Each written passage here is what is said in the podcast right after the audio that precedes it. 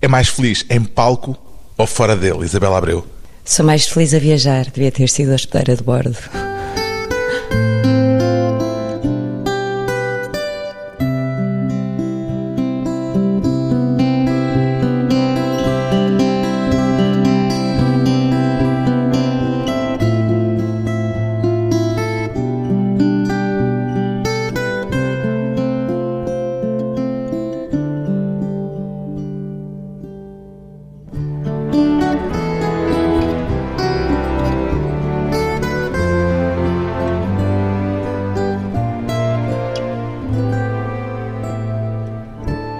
Isabela Abreu, 37 anos, atriz. Se não fizesse teatro, o que é que faria, Isabela Abreu? Era fadista. Fadista? Eu acho que era mesmo fadista, senão. Canta normalmente fado? Não canto normalmente fado, cantava quando estava no liceu. Aliás, o Tona conheceu-me, andava... Tonanquito, que é o encenador sim, é o da peça onde vai entrar agora. Exatamente. Tonanquito conheceu-me, tínhamos nós, sei lá, 13, 14 anos, e ele também andava por ali, 15, 16, uma coisa assim. E eu cantava em todo lado. E toda a gente achava que eu ia ser fadista. Portanto, eu acho que se não fosse atriz, era fadista. Eu já a vi cantar em palco fado no Maria Matos. Num karaoke. Mas aí foi mais ganir fado do que cantar, provavelmente, porque resolvi fazer um karaoke e aquilo foi um bocadinho confuso. Mas a ideia era essa, ou seja, eu não faço por vergonha neste momento. O outro dia fui sair à noite e de repente estava numa casa de fados sem saber bem porquê. Quer dizer, eu sabia porque eu vi cantar e apeteceu-me entrar. E... Sabe muitos fados? Sei alguns, se calhar agora os mais atuais, sei poucos de cor. Mas estava a contar de uma ida à casa de fados? Que entrei e de repente a fadista, que era muito engraçada, uma rapariga nova, e estava a cantar e não sei o quê, e eu comecei a cantar com ela, e depois ela disse: Ah, temos aqui fadista. E eu: Não, não temos, mas com muita pena. Pronto. Mas em todo caso, isso supõe palco. Não consegue imaginar a sua vida sem palco? Nunca pensei nisso, porque foi tão objetivo que nunca pensei em, em fazer mais nada que não estivesse relacionada com o palco. Talvez ser hospedeira de bordo, como dizia no início. Sim, também nunca tinha pensado porque nunca tinha viajado tanto como tenho viajado nos últimos anos. Mas é uma blague isso de gostar de ser hospedeira de bordo ou é mesmo verdade? Não, foi só uma, uma brincadeira com o viajar, porque se eu pudesse estava sempre fora daqui a viajar. Seja, Tem um espírito nómada? Sim, muito. Mas vive numa casa com no campo. Sim, com família, mas... Eh, Contrariada? Não, não, não, de todo, de todo. Só que sempre que eu posso arrasto-os para as minhas viagens e uma das coisas que tenho feito até com os meus filhos e pronto, e com o Tiago, com quem vivo, é esta coisa de todos os anos fazermos uma grande viagem, os quatro juntos. Qual foi a mais entusiasmante até agora? Peru. Mas vem aí uma que eu acho que pode ser genial, que é Japão. E nessas alturas o palco não lhe faz falta? Nenhuma, chinelo no pé. Porque, ou seja, a viagem tem sempre aquele lado de conhecer, eh, e se calhar o Peru, exatamente por isso, porque conheces pessoas com uma cultura completamente diferente da tua, falas de outras coisas. No Peru há facilidade de comunicação, porque a língua, apesar de tudo, Sim. consegue arranhar-se. No Japão é mais complicado. Sim, no Japão vai ser mais difícil, mas vou também rever amigos que não vejo há muito tempo japoneses, e lá está, tem um lado cultural que me interessa muitíssimo. Portanto, acho que se calhar se falarmos daqui a, um, a dois meses, eu vou dizer Japão. Isso depois transporta-se para o palco? Essas experiências acabam por ter algum efeito na atriz, enquanto atriz? Acho que tem em mim enquanto pessoa, portanto, acabam por ter em mim enquanto atriz, não é? São vivências, é como, sei lá, é como os livros que lês, os jantares que fazes com os teus amigos têm sempre uma repercussão. Portanto, acho que sim. Qual é o melhor momento de cada novo espetáculo, Isabel Bareu? A preparação, os ensaios, o tempo em que ele está em cena, a memória dele? A preparação. Mais do que os ensaios ou a preparação inclui os ah, ensaios? Não, não, não, para mim a preparação é todo o processo do trabalho. Eu dividi porque imagino que há um período prévio em que estão a decorar texto em casa sozinhos e depois há o período dos ensaios em que já estão em conjunto e é capaz de haver uma diferença aí. Então, preparação, não, de todo. não gosto de nada. Eu nem Ou chamo... pesquisa para a personagem. Sim, essa parte, pronto, é uma parte minha individual. Eu gosto é do coletivo e do grupo e do trabalho com as pessoas e do processo e dessa pesquisa em grupo, não é? Depois os espetáculos têm sempre a coisa do reconhecimento ou não, dos aplausos ou não e da coisa com o público. Mas o que eu gosto mesmo é do processo todo de trabalho com a equipa.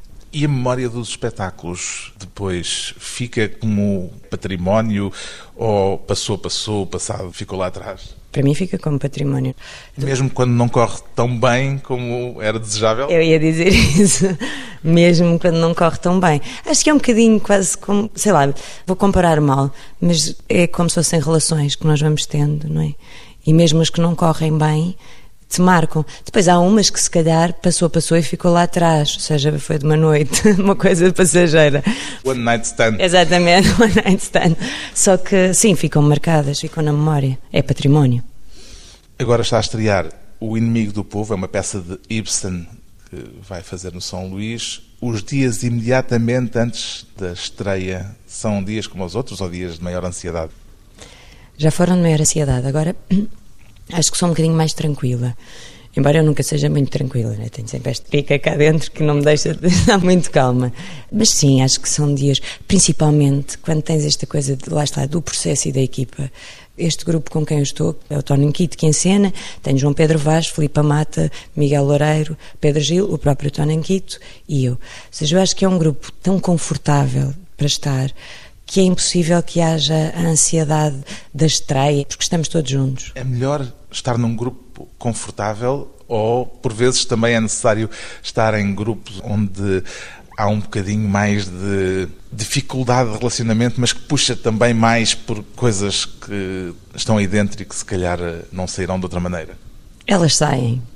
Elas, mesmo no grupo confortável. Elas saem mesmo no grupo confortável, porque o grupo confortável não significa que não nos ponhamos em causa e que não nos questionemos uns aos outros e que não estejamos atentos às falhas uns dos outros. Aliás, antes pelo contrário, porque eu acho que estamos todos super atentos uns aos outros. Tem mais à vontade, provavelmente, e portanto Sim. as coisas podem ser ditas sem ter um lado um pouco mais queremos eh, sempre zangado. O melhor, ou seja, queremos sempre o melhor para o que lá está. Eu não lido muito bem com animosidade e com ambiente hostil. Com conflito. Não lido nada bem, porque mexe-me numa coisa que é insegurança e eu não funciono bem a trabalhar insegura, portanto, de todo, prefiro. Já trabalhou em espetáculos Já. com conflito? Já, bastantes, sim, não muitas vezes, ia dizer bastantes vezes, não é verdade, mas já trabalhei, e bem, não quero repetir. E a vontade é de fugir dali ou é de levar aquilo até ao fim para fazer valer a sua posição?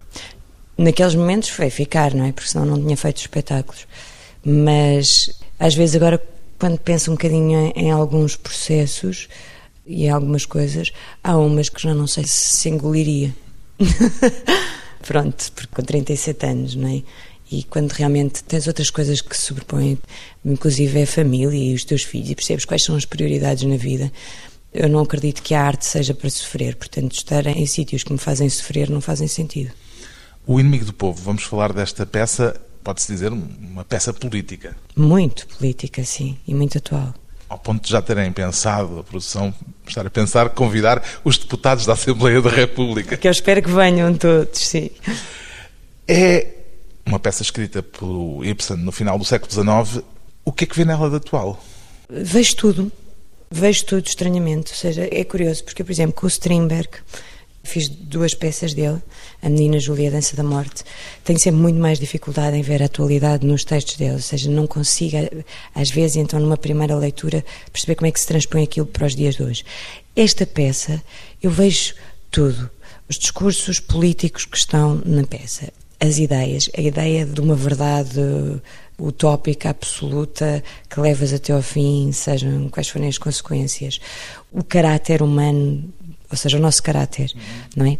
Até porque são dois irmãos em conflito. Sim, são dois irmãos em conflito e é a sociedade em conflito e é o que nós temos que ceder e às vezes aprender a ceder e também são os jornalistas e os mídia e a maneira como os mídia podem controlar um problema, a maneira como de repente quando as coisas passam para os mídia deixam realmente de ser privadas e passam para um lado público que já não consegues controlar. E, portanto, não há nada nesta peça que eu não veja de não atual. Segundo li, o próprio Ibsen teve dúvidas sobre se devia classificar a peça como drama ou como comédia. O que é que prevalece no espetáculo que vão pôr em cena? Prevalecem as duas coisas e nós também temos dúvidas, às vezes estamos a fazer uma comédia ou um drama, mas eu acho que prevalecem as duas e aí também está a intemporalidade. Nós rimos-nos daquele texto porque o reconhecemos como nosso. De que é que precisa para normalmente aceitar integrar o elenco de um novo espetáculo, Isabel Abreu? Preciso de admirar as pessoas com quem vou trabalhar. Antes de saber qual é o texto, antes de saber o que é que vão pôr em palco? Sim, é muito raro. Não, já não me lembro. Fiz uma vez um espetáculo, que foram as Três Irmãs, que aceitei. O Dona Maria. Dona Maria, no Teatro Nacional da Maria, porque queria fazer Chekhov, que nunca tinha feito, e queria fazer a marcha. De resto, nunca, nunca escolhi um trabalho. A partir do texto? Não. Os Belos Dias de Aranjuez, por exemplo, que foi o último espetáculo que eu fiz, que estreámos no CCB. Que... O João Pedro Vasco, que agora vai estar neste elenco também. Exatamente, e que estivemos aqui também no São Luís, onde vai estar este espetáculo. Foi um espetáculo que eu aceitei sem ler. Vou fazer uma coisa no final do ano que também ainda não li, portanto, interessa-me as pessoas com quem eu vou trabalhar. E depois, se eu perceber que aquelas pessoas que estão no projeto comigo, que eu admiro e com quem eu quero trabalhar, gostam do texto, é meio caminho andado porque eu sei que vou gostar também, ou que é muito difícil eu não gostar. O que interessa é as relações que se estabelecem para cada novo projeto. Depois de uma pausa breve, voltamos com Isabela Abreu e os riscos da profissão de atriz.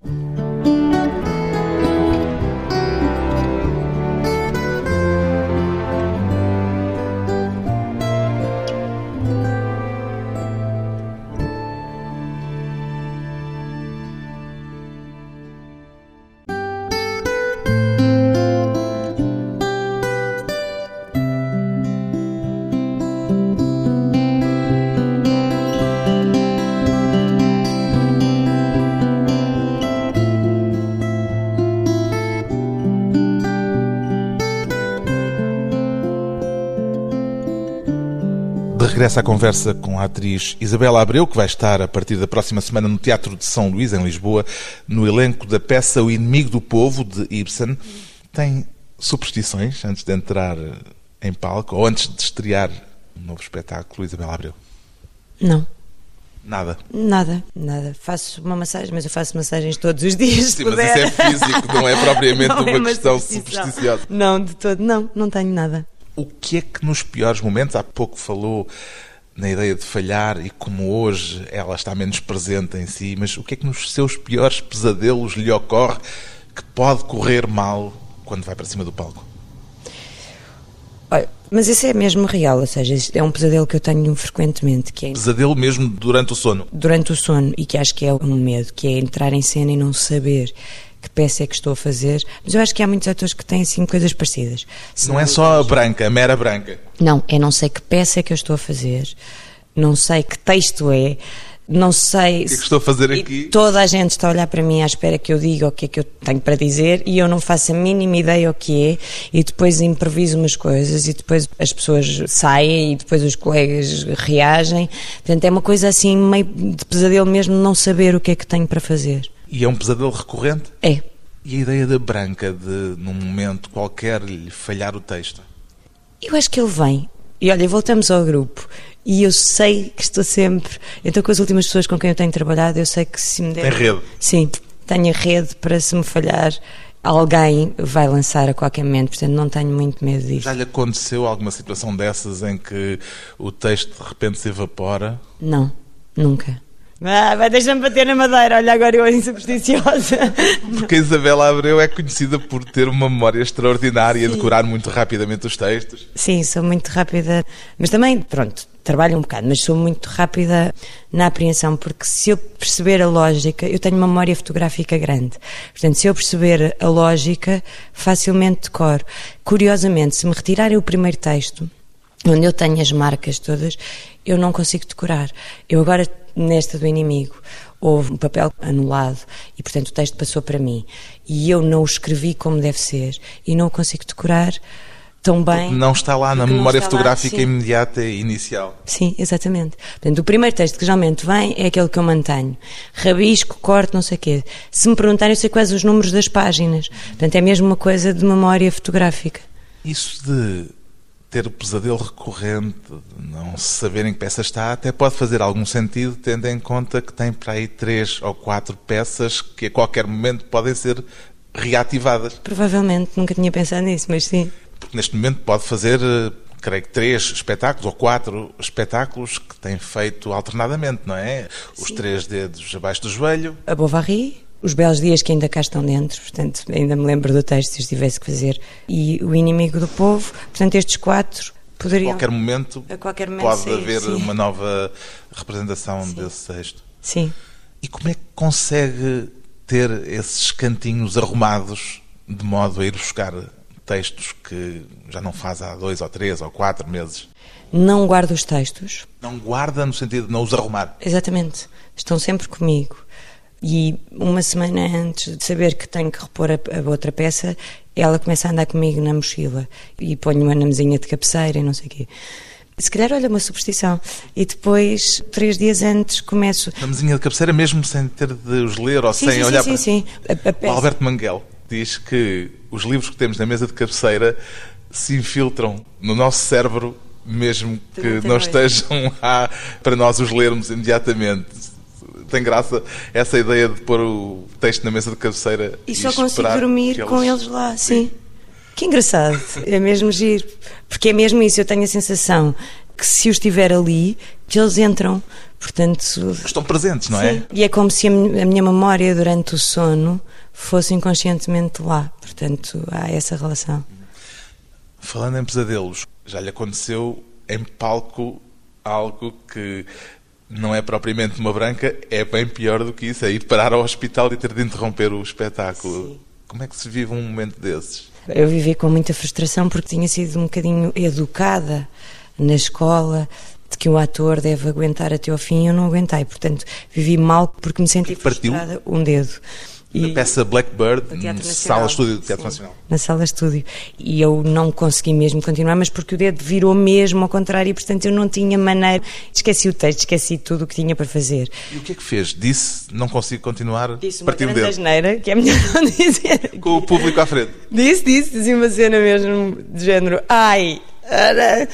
E hum, o Miguel Guilherme, que estava comigo em cena, porque eu nesse momento caía em cena realmente e começava a chorar e queixava-me. Só que Ele ele pensou diz- que era um acting muito intenso. Não, porque ele diz que o uivo que eu dei era uma coisa vinda do lado nenhum, mas o público não reagia. E nós dissemos a frase do há algum médico na sala e ninguém reagia. Pensavam que era parte do texto. Sim, aliás, foi num dia que estavam críticos, que estavam jornalistas, foi assim, foi à grande também, não, não foi num dia qualquer. Eu até costumava brincar porque o Nuno Lopes tinha partido o pé em cena, se não me engano, aqui no Teatro de São Luís. E eu dizia que era por inveja, eu partia o dedo. Porque depois saiu uma notícia no I, exatamente por causa disso, porque estava lá o jornalista e escreveu uma coisa que é: quem é que está no chão a chorar? É a personagem ou é a atriz? Porque depois de tu já vês tanta coisa em cena, aquele momento de repente é realmente mais um. Por mais íntimo e grande que seja, é mais um. Pronto, mas eu não consegui mesmo continuar, foi assim um bocadinho frustrante. E foi a tal sensação de falhanço. Sim, foi. Como é que o público reage nessa circunstância? Quando percebe realmente que aquilo não é uma atriz a representar um papel? Eu fui tirada pela diretora de cena que entrou e que viu a minha mão e disse ai, ai, ai, sai, sai, sai. E pronto, e por acaso ali reagiu bem porque nós dissemos se quiserem devolvemos o dinheiro e as pessoas voltaram todas, portanto reagiu muito bem. Essa era uma peça de grande intensidade emocional, mas o estrago foi físico. Já lhe aconteceu participar em espetáculos que lhe causaram estragos emocionais? Já, já, já, já. Coisas que vêm à superfície Sim. do lado de um passado qualquer? E às vezes lá está, ou porque te mexem em seguranças, ou em lados menos mais negros, e pronto, eu tenho também esse lado mais. Porque geralmente as pessoas estão mais habituadas, mesmo no dia a dia, a que eu esteja feliz e a que eu seja luminosa, mas eu tenho um lado muito negro cá dentro, e às vezes sim, quando toca, um. Mas não é muito bom. Perco muitos quilos e eu já sou magra. E percebe isso na preparação do espetáculo ou acontece-lhe em palco de repente a fluir qualquer coisa que não era suposto ir lá buscar a essa zona negra? Já me aconteceu, sim, mas é mais no processo e perceber durante o, processo que aquilo facilmente pode ir parar a sítios menos bons para E usar. tenta preservar-se? Tento. Não acho que seja muito interessante também estar a ver catarses, ou seja, O trabalho de ator é outra coisa, não é eu ir para cima do palco deitar as minhas mágoas ou frustrações ou vivências ruins. Não faz psicanálise não. no seu trabalho. É isso mesmo, isso não é uma coisa de psicoterapia, são os outros que estão a pagar para me ver, não é? Não sou eu que estou a pagar para ir fazer psicoterapia para cima do palco. Consegue separar bem o lado emocional do aspecto técnico também o teatro requer? Sim, senão não conseguias fazer todas as noites. Ou seja, o teatro implica uma repetição que se não preservares enlouqueces. Eu aprendi uma lição nos primeiros espetáculos que fiz com a Ana uma peça que se chamava I Stand Before You Naked. E lá está, pela minha capacidade de memória, eu ao fim de três dias de ensaio sabia o meu monólogo todo, aquilo eram oito monólogos com oito atrizes. E Naked era. Não, era uh, vestidinha. literal? Embora tivéssemos pessoas que iam ver porque achavam que eram só oito mulheres todas nuas e que aquilo ia dar ali um grande vestinho. Mas não, era interior. E eu decorei aquilo e fiz uma improvisação e terminou eu fazia uma anorética antes de comer uma laranja e não sei o quê, e aquilo, baseei aquilo na fome e nos lobos e, e acabei. E tinha sido tão intenso que a Ana disse-me assim: por mim o monólogo está feito. Agora, aguentas um mês e meio de ensaios e mais dois meses em cena a fazer isto que fizeste aqui hoje, ou isto é uma coisa que aconteceu neste momento e que depois tu não sabes reproduzir. E é engraçado porque ainda hoje eu penso nisto, porque realmente o trabalho do ator implica saber em que notas. É como um piano, não é? Tu tens que saber em que notas é que estás a tocar, porque senão perdes. Por exemplo, falando de aspectos emocionais de aspectos racionais, tem trabalhado com o seu marido, o encenador Tiago Guedes. O facto de serem marido e mulher facilita ou complica a relação de trabalho? Facilita um bocadinho porque estamos mais tempo juntos. Então, este lado de estar os dias todos ausentes porque estou a trabalhar não acontece tanto porque acabamos por estar mais tempo juntos. Mas facilita-me. Eu gosto muito de trabalhar com o Tiago e acho que o Tiago comigo, por isso é que trabalhamos tanto. Porque há casais que querem que a vida pessoal fique distante da vida profissional para não haver Sim, para não aqueles haver... conflitos que na vida profissional depois podem causar moça na vida Mas, pessoal? Por acaso nunca aconteceu. No início, nós já estamos juntos há muitos anos e eu comecei a namorar com o Tiago depois de fazermos um telefilme, ele como realizador e eu como atriz. E durante muito tempo eu evitava que trabalhássemos juntos, porque não quer aquela coisa de. O realizador e a atriz, é um clássico. É porque é mesmo de género o patrão e a secretária. Rossellini e, e Ingrid Bergman. Sim, mas eu sentia assim, patrão e secretária, de género, isto vai correr muito mal. E portanto eu evitava mesmo. Só que depois, o que é que acontecia? Eu estava presente em todos os trabalhos porque vais criando a cumplicidade de partilha das ideias, das coisas. E chegou a um ponto, quando foi o Entre os Dedos, que dissemos, mas isto não faz sentido porque. Entre os Dedos é o filme. É o filme que fizemos, que ele realizou. E que a ideia era, era nossa e que as coisas partiam da vontade de trabalharmos juntos. Portanto, se nos damos bem a trabalhar juntos, não podemos evitar porque temos uma vida pessoal para lá dos palcos, não é? Não, não faz sentido. A arte é uma forma de partilha. Depois de mais um breve intervalo, regressamos à conversa com a atriz Isabela Abreu e a vida no campo.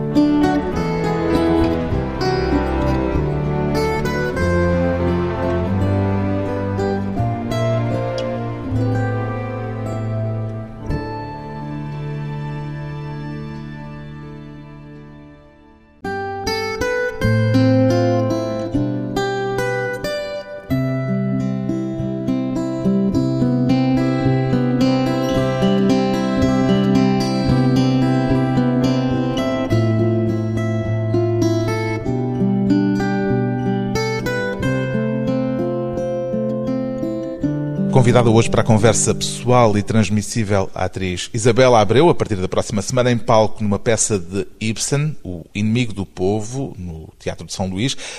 Prefere o teatro ao cinema ou à televisão ou tem feito sobretudo teatro por eh, razões meramente circunstanciais, Isabela Abreu? Tenho feito teatro porque tenho tido os convites e eu funciono um bocadinho pelas coisas que me aparecem também primeiro. E porque não misturo televisão Nunca e teatro. Acumula. Não. Então, televisão e teatro, esquece. Eu quero por serem duas linguagens diferentes, por serem duas exigências distintas? Porque quer ter vida e eu acho que quem faz isso não pode ter vida e eu não quero passar os dias a decorar texto. Já a fazer só o que faço, eu acho que hum, melindro ligeiramente a vida dos que me rodeiam, porque ficas muitas horas realmente a trabalhar e porque muito tempo, às vezes, em que estás em conjunto, estás preocupado com o trabalho que tens que fazer dia seguinte, não é? Não é um trabalho que tu fechas quando chegas a casa, tens trabalho, tens para decorar, tens filmes para ver, tens coisas para. Os filhos, se calhar, até agradecem, a mãe não chateia. Pois, eu acho que sim, e começam eles próprios a fazer também as coisinhas deles e os projetos deles, portanto, acho que têm deixado uns frutos engraçados. Recusou vários convites para fazer telenovelas. O que é que a fez dizer que não? Porque eu. eh, Pronto. eh, Porque. Vá lá, Porque- A telenovela, eu tenho muito medo da telenovela, são muitos meses de muito trabalho. Ou seja, eu quando fizer a telenovela quero fazer só pensar na telenovela. E acho que é importante passares por lá, porque Não é por considerar que é um produto culturalmente menos interessante? não, embora saiba que não vou fazer uma obra de arte, ou seja, eu já não vou fazer uma novela achar que vou fazer ali uma coisa que vai mudar ou que vai ser especial em relação à que passou anterior. E sei que facilmente também fazes uma e de repente estás no auge e a seguir te esquecem, não sei o quê. Portanto, para teres realmente um percurso, há muito mais do que esta visibilidade que é o que as novelas acabam por dar, não é? Eu às vezes penso muito quando vês os miúdos que estão a começar e que começam pelas novelas e depois chega ali a um ponto em que aquilo não te leva a lado nenhum.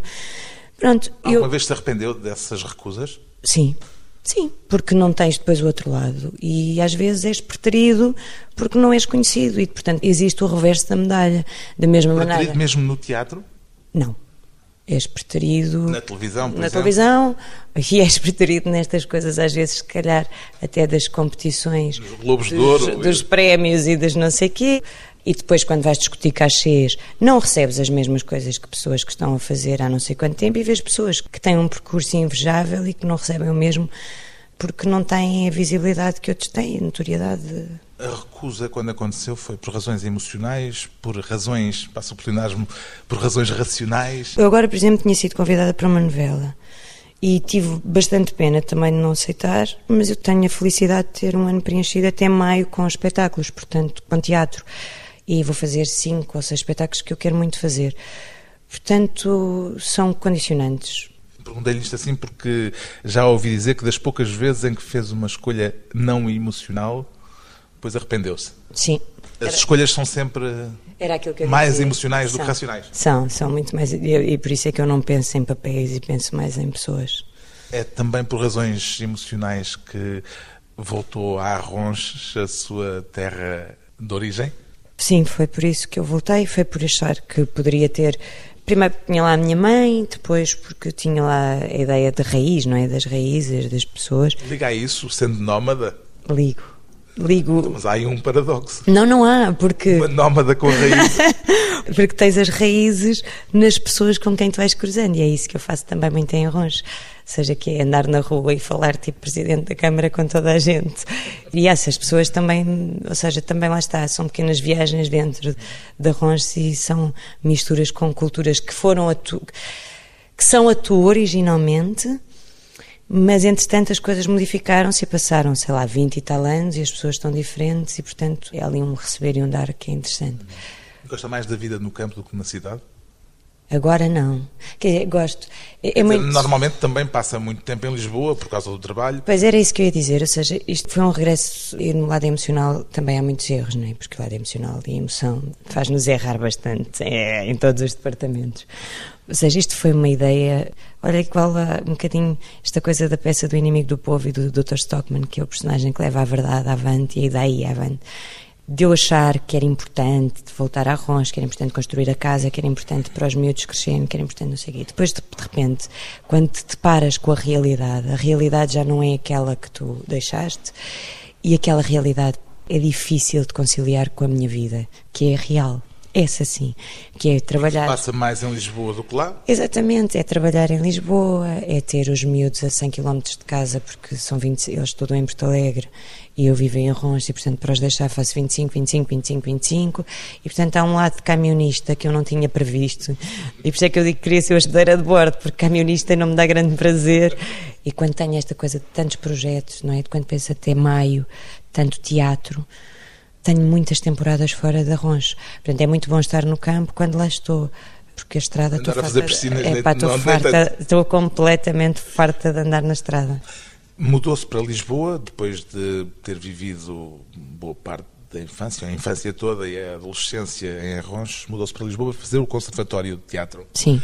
Como é que foi a adaptação?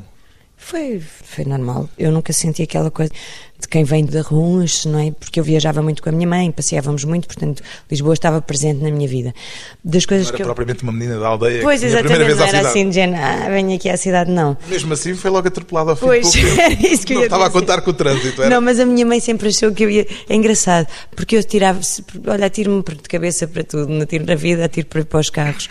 E a coisa que mais impressão me fazia, e que ainda faz hoje, é as pessoas não se falarem na rua e não se falarem dentro dos elevadores e não haver esse contacto, olá, bom dia, que eu estava habituada, ou seja, a sensação de se eu precisar de qualquer coisa, em qualquer sítio há uma porta que está aberta e que eu posso entrar.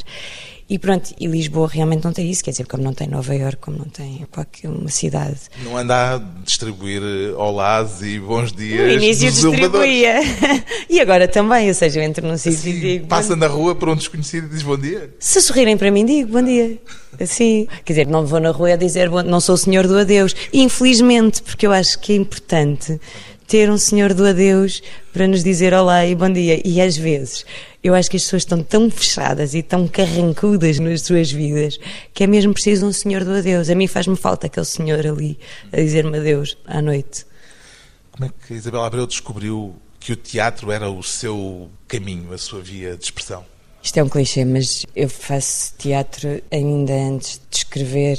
Eu ensinava às amigas nos claustros, eu era muito pequenina sempre a sobrenar os vizinhos, porque aquilo nunca havia nada sem competição, tipo cavalos. Portanto, tinha sempre os vizinhos a dar pontuações à melhor, que tinha que ser eu, mesmo que tivesse sobrenado com logo à noite eu passo lá e dou-lhe muitos beijinhos, está bem, vizinha? Mas faziam competições de que, cantorias? De tudo, cantorias, passagens de modelos. Eu fazia aquela coisa do atriz barra encenadora, barra modelo, barra apresentadora, barra tudo.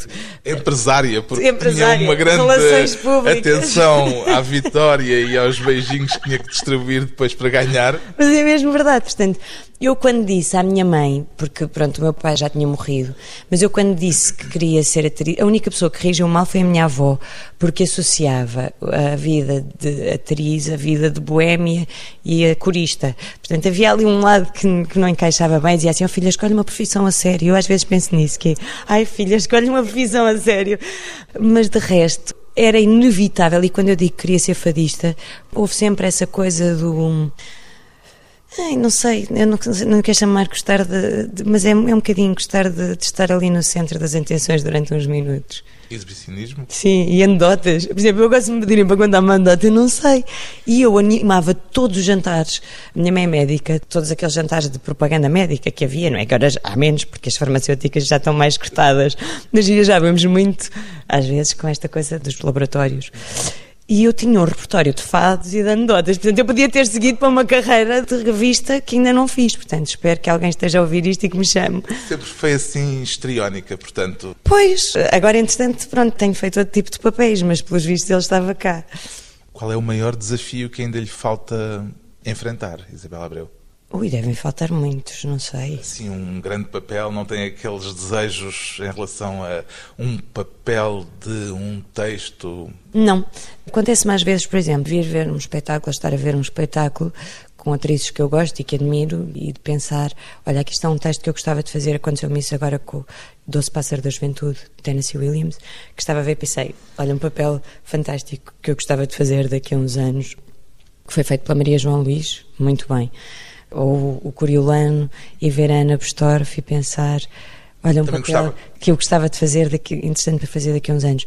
Mas como não tenho essa visão, sem ser depreciativo, isto que eu vou dizer, carreirista, e como não penso, se calhar devia pensar a longo prazo, sou uma mulher de curto prazo e do imediato, nunca penso o que eu gostava de fazer. Uma atriz a desafiar-se permanentemente a cada nova proposta, a curto prazo, Isabela Abreu, que já foi muita gente, é a partir da próxima semana A Mulher do Inimigo do Povo, a peça de Ibsen encenada por Tonan Quito, em palco no Teatro de São Luís, a partir de 3 de junho.